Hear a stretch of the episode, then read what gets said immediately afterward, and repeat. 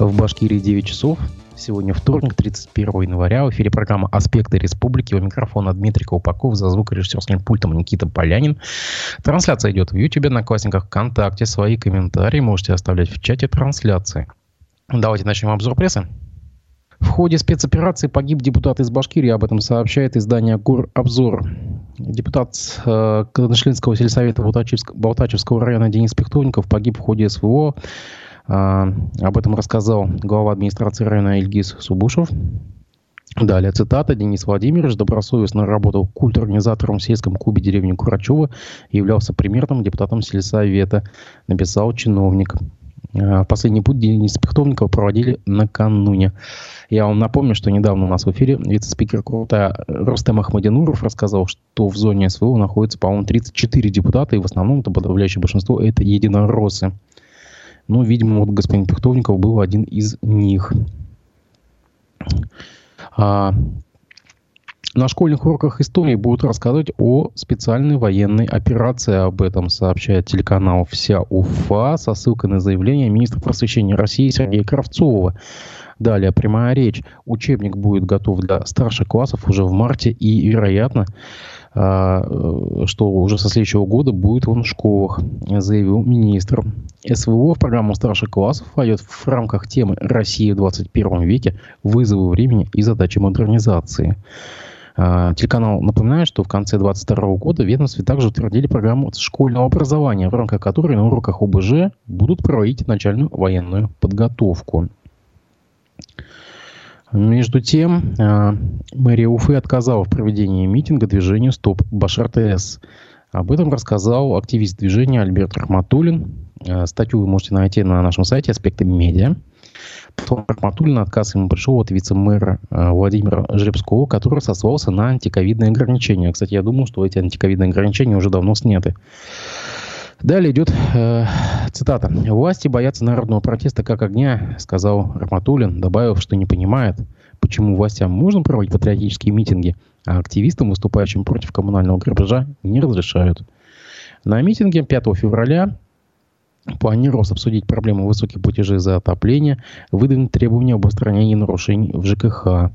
Рахматуллин заявил, что проведет собрание движения «Стоп Башартес» в эту субботу на площади перед Дворцом спорта на улице Зорге. Насколько вчера он уже сообщал, с ним э, связались некие представители полиции и предупредили о чем-то там предупредили, в общем. Но так или иначе, Рахматуллин э, не отказывается от э, идеи проведения схода граждан. Я напомню, что, в принципе, уже в прошлом году он также проводил сход граждан, когда ему отказали в таком же митинге. Ну, а вообще, последний раз э, большой митинг, э, даже мероприятие у Стоп Баш РТС было, по-моему, в 2020 э, году в феврале или в январе у ВДК «Химик», где действительно собралось огромное количество народу. Тогда тема тема высоких платежей была очень актуальной, потому что очень большие перерасчеты э, Башар ТС сделал, и люди буквально, ну, это их сильно затронуло. Я помните события. Итак, к следующим новостям. Издание УФА-1 сообщает, что в Уфе сотрудники прокуратуры возбудили уголовное дело в отношении первого заместителя Роженкинского района Игоря Трухневича. По версии следствия, чиновник устроился на работу с поддельным дипломом о высшем образовании, с которым он более 12 лет занимал пост в администрации Роженкинского района.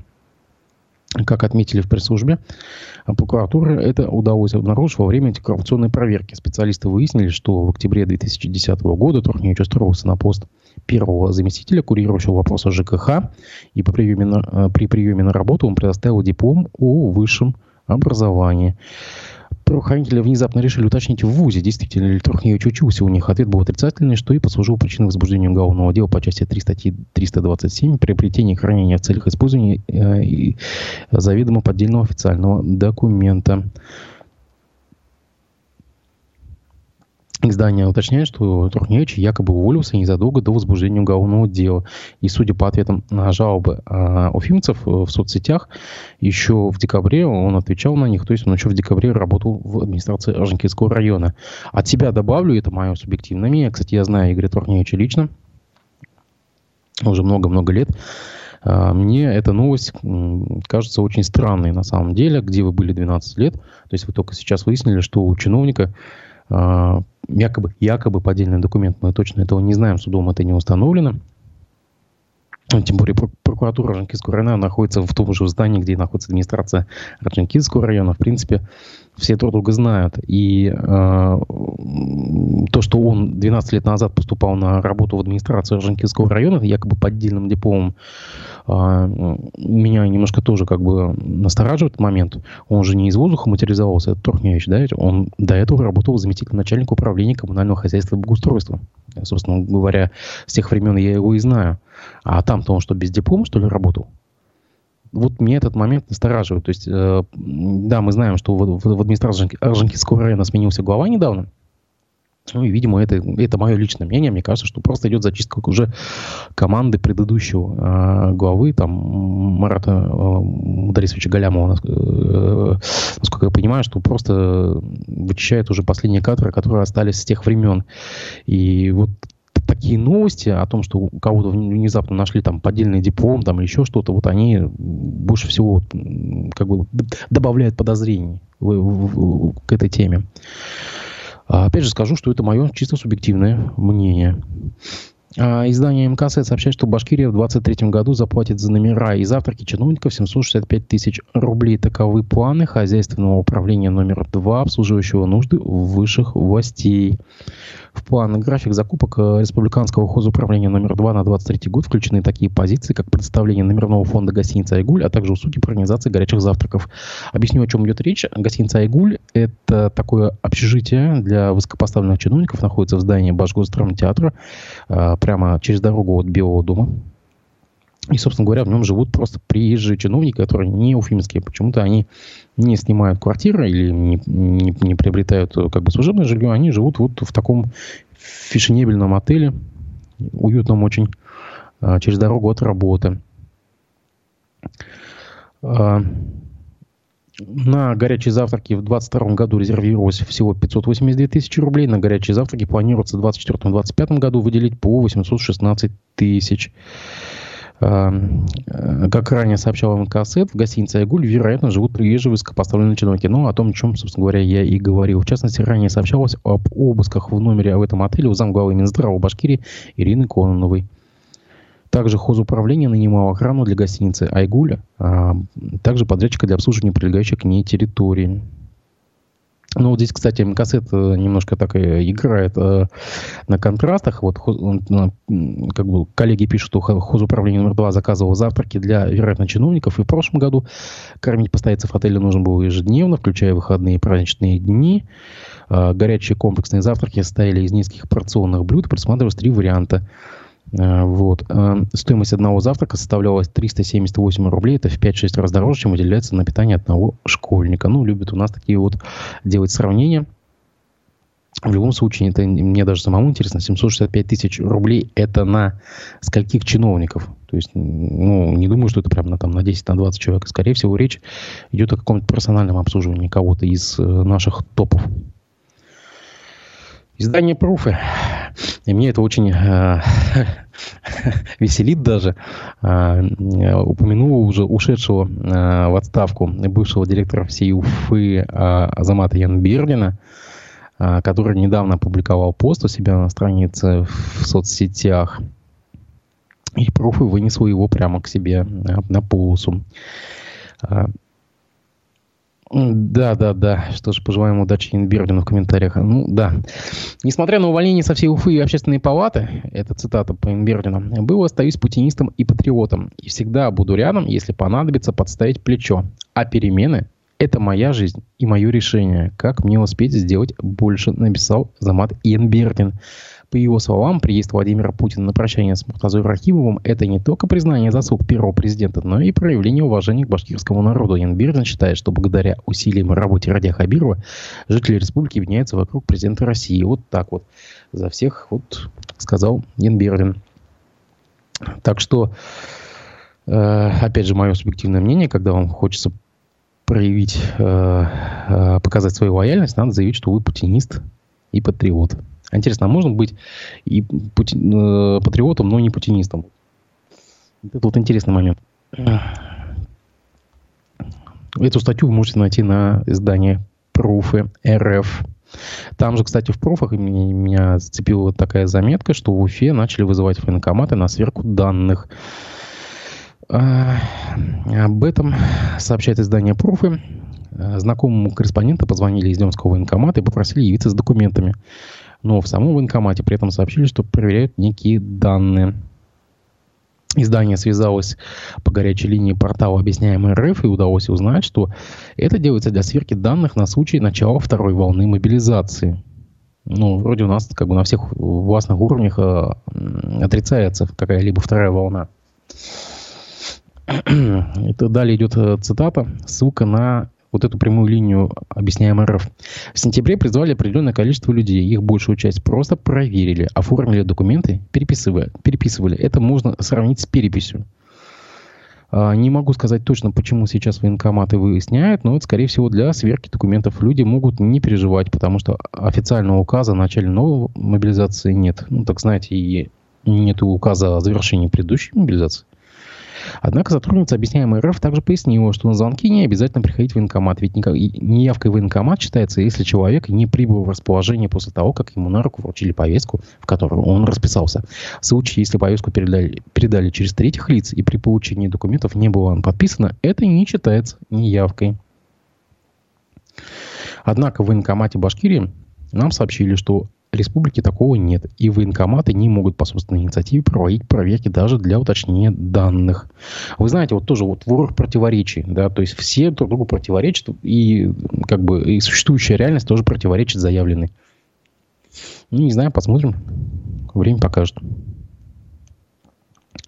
Давайте мы здесь сделаем небольшой перерыв мы послушаем вчерашний э, фрагмент э, вчерашней программы «Аспекты мнений» с Флюром Асадулиным. Это представитель Республики Башкортостан при таком представительстве э, России в Китайской Народной Республике. Он был в гостях у моего коллеги Разифа Абдулина. Давайте послушаем. Давайте поговорим о перспективе торговых отношений между Китаем и Башкирией. Если вы владеете цифрами, как закончился в этом плане прошлый год и какие задачи стоят на этот год? Давайте начну с цифр по России и Китаю. Если взять там срок, ну, 2023, да, и минус 30 э, лет, 1993, структура внешнеторгового оборота России и Китая была примерно так, что в 1993 году из общей структуры примерно было 53% это поставка товаров с высокодобавленной стоимостью, станки, оборудование, промышленное оборудование из России в Китай. И обратно такого же оборудования с Китая было примерно 3%. Ну, прошло 30 лет, сейчас 2023 год, цифры, ну, это не смешно, наверное, это, наверное, очень печально, ровно наоборот повернулись около там 50% это вот поставки оборудования промышленного, ну, товаров высокой добавленной стоимостью, да, из Китая в Россию. А из России в Китай, ну, наверное, где-то 4-5%. К сожалению, эту пропорцию нужно менять. Если говорить о э, Республике Баштан-Китай, конечно, у нас Китай в сравнении со всеми странами дружественными, он занимает первое место по внешнему обороту. Но из этого внешнего оборота, если взять структуру внутри, там несколько предприятий, которые дают, как говорится, стране угля. Именно они и генерят этот большой товарооборот по линии обороны и так далее. Наша задача, чтобы э, вот эту структуру поменять, чтобы реально средний бизнес наш вышел сюда, наверное, чтобы китайские товары, инвесторы вышли в Республику Башкортостан. Это, конечно, очень сложная и серьезная задача. Не нужно забывать, что когда мы живем в России, нам кажется, что вот, глядя из России, что большая страна, мы рядом с Китаем, как бы не работать и так далее. Но можно взять карту мира, которую вот ночью посмотреть можно с включенным светом, да, Россия с огоньками там и Китай с огоньками. Ну, наверное, вы сразу поймете по поводу развития инфраструктуры в России, вне европейской части, за Уралом, и э, инфраструктуры Китая. И поэтому я это раньше знал, и сейчас убеждаюсь в том, что Китай, конечно, смотрит на своего соседа, на Россию, очень дружелюбно, деловым подходом, но, извините меня, для Китая такие же есть партнеры, которые рядом с ним находятся, Азия, Африка, с которой он работает, Европа, с которой он очень хорошо работает, США тоже. И зачастую некоторые товары, поставки иногда быстрее организовать, доставить, растаможить в далекую страну за океаном, чем близкую страну вот, э, по сухопутному пути. А в чем причина? То есть это какие-то тоже бюрократические проволочки или какие-то другие причины? Во-первых, те страны в рыночной экономике, наверное, побольше, чем мы, чем 30 лет, там по много очень лет. Во-вторых, как бы они всегда старались зайти в экономику Китая и заходят в экономику Китая. Мы тоже старались зайти. Теперь поняли, что нужно было плотнее заходить, и я думаю, что будем плотнее, наверное, будем догонять вот эти все отношения. Но есть моменты по инфраструктуре доставки товаров в Китай, по поводу доступности железных дорог, автомобильного транспорта. Россия огромная страна, и в территории за Уралом не так развита автомобильная сетка дорог. Порты у нас ну, не в таком количестве, да, только вот Владивосток, находка вот в этой части. И потом у нас, если северным морским путем, там и климатические условия покрыты льдом большую часть времени. А если взять Юго-Восточную Азию, ну у них там красота. Юго-Восточная Азия развивается очень сильно. Поэтому нам нужно работать. Если учитывать удаленность Башкирии от Китая, все-таки вот эта логистика, насколько выгодно такое транспортное плечо содержать и чем и по какому пути выгоднее перевозить товар? Ну, может быть, воздушным путем? В том, что Башкортостан и Китай далеко друг от друга, никаких проблем в этом нет. Товары приходят, продукция приходит нашим предприятиям в Республике Башкортостан контейнерными перевозками, поездом. Будем прорабатывать открытие прямого товарного поезда. У нас есть прямой товарный поезд наших соседей, Екатеринбург, там еще несколько городов. Хотелось бы, чтобы и в Республику Башкортостан приходил. Почему он нужен? Потому что когда прямой, э, к нему будет подгружать свои товары малый и средний бизнес. У нас крупные предприятия, заводы, я прекрасно знаю, кто и сколько поставляет, и по 40 вагонов, по 50 вагонов, но они привозят только свое и привозят свой тупик на свое производство. А хотелось бы, чтобы они приходили на Черниковку, вот на таможенный пост, и чтобы туда могли подкидывать свои там товары либо на поставку в Китай, либо забирать мало-средний бизнес. Второй вопрос. Будем прорабатывать вот открытие прямого авиарейса. Хотелось бы, чтобы свой был Уфа, Пекин, потому что Пекин деловой административный центр, Уфа, Пекин, Уфа, Гуанчжоу, Уфа, Шанхай. Как дальше вот отменят ограничения и самое главное, когда разрешат, э, откроют турвизы, конечно, мы первым делом займемся этим вопросом. А, весь выпуск программы «Аспекты мнений» с Ромом Садулиным вы можете найти у нас в Одноклассниках, ВКонтакте, в Ютубе. Расшифровки будут опубликованы на сайте «Аспекты медиа» в телеграм-канале «Аспекты». А сегодня в 11 часов гостем программы «Аспекты мнений» будет журналист Наталья. И я призываю вас писать комментарии, задавать вопросы. А, давайте делать эфир вместе. Итак, я сейчас смотрю чат в Ютубе. Приветствую Вадима Белякова. Он напоминает, что бывшего главу Роженкинского района зовут Марат Галиулин. Да, действительно. А, так, Ильяс Баширов. Зачем на должности берут бездомных и голодных? Я не понимаю, о чем вы. Так, ну давайте вернемся к обзору прессы. В Уфе э, пассажирский автобус «Лотус» э, перевозчика «Автомик», выполнявший рейс 167 рейса по маршруту 167, врезался столкнулся с автобусом НИФАС, Башавтранса и врезался в здание на улице Цюрипа 86. Это дом Якушевых.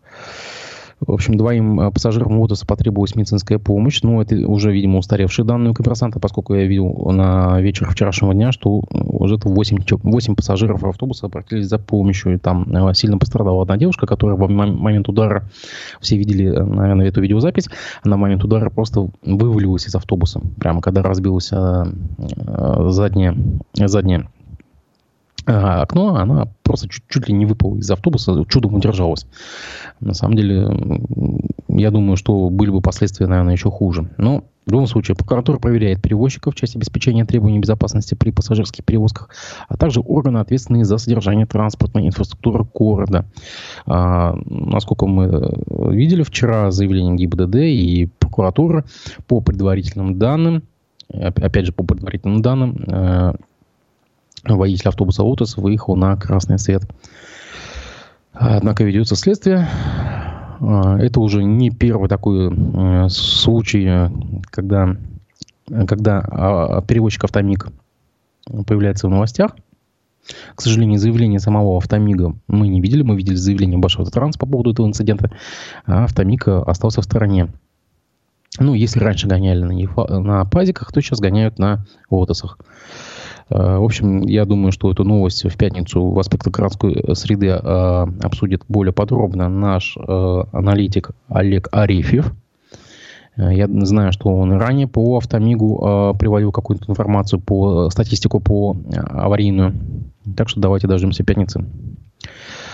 А, Кабмин утвердил порядок выделения из региональной казны субсидий на создание объектов для быстрой зарядки электротранспорта. Об этом сообщает РБК со ссылкой на документ, подписанный главой Кабмина Андреем Назаровым.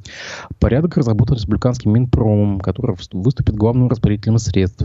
В общем, если юридические лица и индивидуальные предприниматели реализуют инвестиционные проекты по строительству объектов по э, быстрой зарядке электрокаров, они смогут возместить 60% затрат на закупку оборудования. Это примерно ну, что-то меньше, чуть, меньше 2 миллионов рублей. И 30% расходов на технологические присоединения э, к электросетям. Это до 800 тысяч рублей. А, по данным автора инициативы, авторов инициативы, эта субсидия позволит простимулировать существующих инвесторов, помогут привлечь новых. Я даже не знаю, где, в принципе, такие зарядные станции могут, могут быть построены. Но я вот э, нередко видел, что во дворах люди сами, ну, у кого э, гибридные электрические машины, они нередко сами сооружают такие э, на столбе такие зарядные станции, просто подключают э, кабель там из дома, из, из окна и делают такую импровизированную зарядку. А, правительство Москвы приостановило передачу трамваев в Уфе, но рассмотрит такую возможность в дальнейшем. Информацию подтвердили в пресс-службе администрации столицы Башкирии. Об этом сообщают документы и факты. 50 а, московских трамваев должны были прибыть в Уфу еще в конце 2021 года. О а, таких договоренностях сообщал бывший мэр города Сергей Греков. Летом этого года Ратмир Мавлиев подтвердил намерение администрации города получить обещанные трамваи, однако они так и не прибыли в Башкирию. На данный момент власти Москвы предоставили, предоставили информацию о пристановке и выполнении соглашений в связи со складывающейся экономической обстановкой и ростом стоимости подвижного состава. Правительство Москвы приняло решение приостановить передачу трамваев. Возможность дальнейшей передачи трамваев рассматривается Департаментом транспорта. Причем эту информацию прокомментировали в мэрии Уфы, не в мэрии Москвы. От тебя добавлю, что мне кажется, эта новость тоже как бы такая с подвохом и, скорее всего, тоже станет предметом обсуждения Олега Арефьева, который пристально следит э, за, за, за этим и даже был в Краснопресненском трамвайном депо, где стояли на площадке эти 50 трамваев. Э, сообщалось, что и в том году, что просто эти трамваи не смогли вывести из Москвы. Мэрия Уфы, по-моему, дважды пыталась найти подрядчика для транспортировки вагонов из Москвы сюда в Уфу и почему-то что-то не получилось, или, может, даже и не хотели. В любом случае, нам не отказали. Это мы не смогли их вывести. А, как бы, я не знаю, почему сейчас вот ищут такой предлог, а, что якобы нам отказали. Не думаю, что это так на самом деле. Я напомню вам, что Мосгортранс а, уже давно передал в Уфу несколько десятков автобусов ЛЯС из, из своего автопарка. И они стоят и до сих пор не вышли на, на линии. За 23 год погибло в огне 35 человек. Для сравнения, за январь 22 года это было 12. Такие данные озвучили МЧС. Их приводит радиостанция «Бизнес ФМ Уфа». А, издание подчеркивает, что в основном пожары происходят в старых деревянных домах. Так, с 29 на 30 января произошло возгорание на улице Запотоцкого. Горел двухэтажный деревянный барак на 4 квартиры. А, насколько я знаю, там погибло два человека. Или, ну, МЧС сообщает об обнаружении фрагментов тел двух человек. И также издание напоминает, что один из самых крупных пожаров, где погибли 4 человека, произошел с 8 на 9 января, так называемой Старой Уфе, на улице Егора Сазонова. А как раз это были такие э, морозные дни. И я так понимаю, что люди, пытаясь согреться, замерзая, просто используют все, всевозможные э, приборы обогревательные, там, калориферы, и вот происходили такие пожары. Рассчитывали, что замерзнет Европа, однако замерзаем и горим мы. Издание Башинформ, агентство Башинформ сообщает, что в Аглинском районе в ночь на 30 января на ЖД-путях станции Кудеевской произошел смертельный инцидент. Молодой человек погиб, э, попав под поезд. Житель села Иглино в причинах произошедшего э, разбираются. Ранее Башинформ сообщал о трагическом инциденте на э, станции в Курказинском районе. 23 января под поезд угодил 15-летний парень. Уже неделю пациент находится между жизнью и смертью, без динамики, в крайне тяжелом состоянии. Это, я думаю, что такая э, тяж, тяжелая история, тяжелая участь всех населенных пунктов, надвое разделенных железной дорогой. Не хватает пешеходных переходов, мостов, пешеходных мостов, и никто не, не спешит их строить. РЖД это не нужно, а у муниципалитетов просто нет денег. Издание «Пруфы» добилось комментария уже у «Стройинвеста» э, по поводу э, претензий э, активистов, экоактивистов в том, что якобы на площадке, которую сейчас осваивает э, застройщик, рубится лес. Напомню, что недавно активисты записали видеообращение к президенту России Владимиру Путину. А, они просят приостановить якобы ведущуюся рубку леса на строительной площадке. Территория, на которой предположительно идет вырубка, принадлежит компании «Жилстройинвест». Однако там утверждают, что на данном участке нет леса, и поэтому никакой вырубки быть не может, сообщает Пруфы. Активисты же, напротив, считают, что на территории возле радиовышки за э, центром глазной и пластической хирургии, на, находящейся в рекреационной зоне, более двух месяцев рубают деревья. Эта информация некорректна ввиду того, что на территории земельного участка отсутствуют городские леса. Это уже комментарий представителя Жилстройинвеста. А, Гульнары Мах... Махмутовой. Если речь э, поставлена о вырубке лесов, то решением Совета городского округа на данном земельном участке отсутствуют городские леса. Соответственно, и вырубки леса не может быть. Не может быть. Ну что же, мы опять пришли к, так, к такому, что если по документам, по бумагам нет леса, то его нету. Вот и все. А также в компании объяснили, что строительство ведется на территории, где с 60-го года располагались производственные складские э, сооружения Ростелекома. Да, там была технологическая база Ростелекома. Ее позже расформировали, и, по всей видимости, вот как раз вот этот участок и инвест и застраивают. Издание э, лично убедилось в, ну, в ситуации. Они сходили ногами, посмотрели этот земельный участок. Есть даже фотографии, вот на, одних, на одном из фото ну, действительно лежат э, распиленные деревья.